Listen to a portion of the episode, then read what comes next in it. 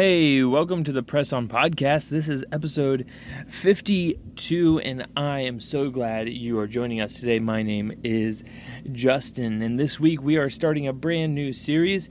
I got to thinking last week I read uh, Psalm 51, and, and I thought it would be really uh, beneficial to travel through the book of Psalms. Now, we're not going to go through all of the Psalms because that would take over a year to get through um, because there are so many Psalms, but we can look at a few and highlight a few and i just think it would be really beneficial maybe just for me maybe it is going to be beneficial for you as well.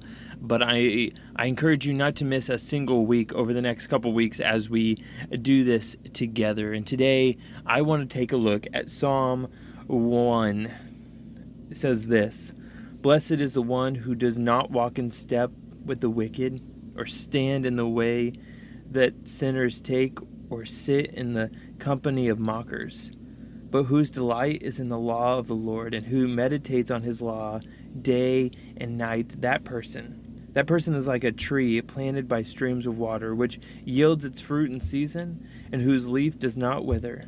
Whatever they do prospers. Not so the wicked. They are like chaff that blows away, that the wind blows away. Therefore, the wicked will not stand in the judgment, nor sinners in the assembly of the righteous.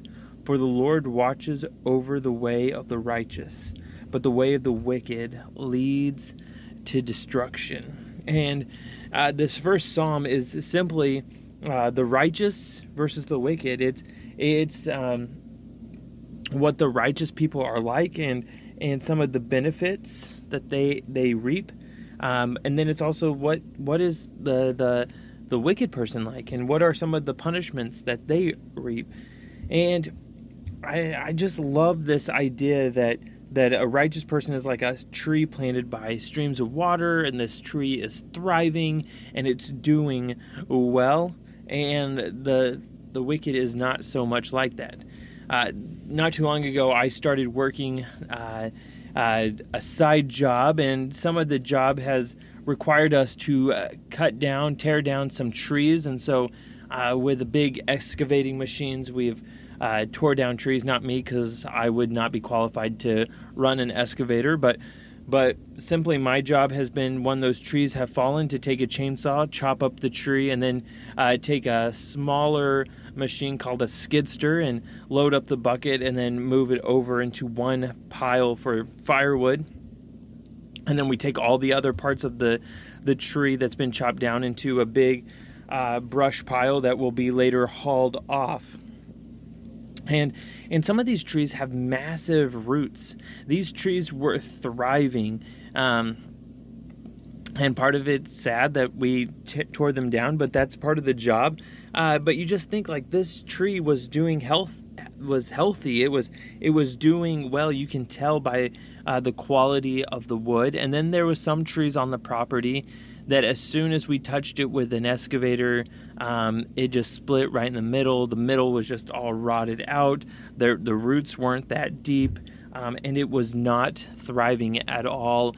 And essentially, the psalmist is is telling us that that the ones that walk with God, the ones that stay close to God, uh, keep close to Him, they are going to be like those trees that are, are thriving. They have strong roots dug deep, and uh, their the branches bear much leaves or fruit. But but the ones that are wicked, uh, those are the the ones that are rotten uh, in the core that that are going to fall over easily. And you know if if a tree has bad fruit, you you don't look at the fruit as the problem. No, the fruit is the product. the The problem is where the roots are. the The, the roots have not um, grown deep enough or out enough to supply enough nutrition to that tree. And essentially, the psalmist is saying that our hearts are, are a lot like that. That that that our heart, um, the state our heart is in, it's it's critical. And so we have to take some time to really evaluate where our hearts are. Like, what state, if you're being honest with yourself, um, uh, what, where would you say it is? Uh, because where your heart is, it, it, it kind of directs everything. You know, we talked not too long ago about James and the power of our words and how he uses the idea of like a, a small rudder on a ship. It directs the big ship where to go. And but I think our hearts also do the same thing. Much like the words we use, our hearts, if they're in a bad place, uh, then we're easily to hold grudges against people or uh, become more anxious or depressed or even just feel bad about ourselves. Or, or on the other hand, we can we we can seek God, or we recognize uh, Christ's goodness wherever we go. It's all about where our heart is.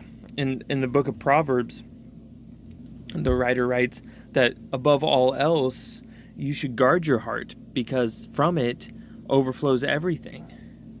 And, last week we read Psalm 51 where, where David, uh, so deeply disturbed by his sin and and the the results of his sin, he says, "Create in me a clean heart, O God, and renew a right spirit within me." He he he recognized that that everything starts from his heart, and and I think that's so important.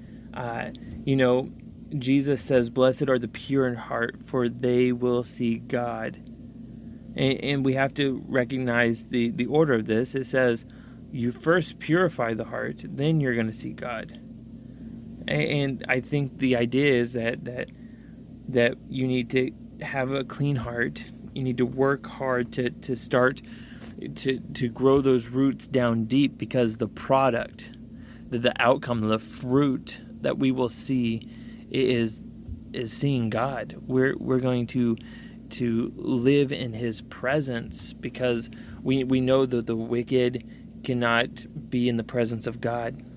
God can have nothing to do with sinful ways because he is so perfect, loving, and holy. But but that's why he sent Jesus to die on a cross for us, to, to shed his blood for us, is because it creates this bridge between where we were and where God is. And and because of Jesus, we can move closer to God, but it all starts with our heart.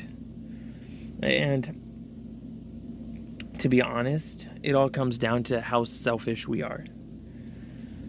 And, and we know that selfishness doesn't belong in our hearts, but if we're all honest, somewhere deep inside, we have a little bit of selfishness. And so this week, I just want to encourage you. I want to encourage myself to try to, to rid ourselves of that selfishness. Spend some time with God praying that, that, that God will will clean your heart to to to weed out any of that bad stuff. Kind of like those trees that we knock down. Uh, we keep the good firewood. We we pile that up because it's going to be later used and sold and and and that is quality wood but but all the the little things that we don't need, the, the little branches that are no good, uh, we get rid of that. And and the same thing is with our hearts is is that that if we we pray to God, He's going to help us get rid of all the the worthless stuff in our hearts and in our lives. And, and really, we need to lean in, and we need to spend time with God. I, I love that it says that. Uh, that the one who does not walk in step with the wicked, uh, but but whose delight is in the law of the Lord, who meditates on His law day and night, spending time with God, and just engulfing yourself with the things of God. That is what's going to put us uh, in a good place, so our roots can grow down deep, and we can thrive as human beings. And as you do that, as I do that, uh, it's my prayer you do one thing that this week, and that is to press on. Hey, I can't wait to see you next week. We're going to continue on in the book of Psalms next week. And if you want to get a head start, go ahead and look at Psalm 16. Uh, 16, um, and then we're going to talk about it next Wednesday. But until then, adios.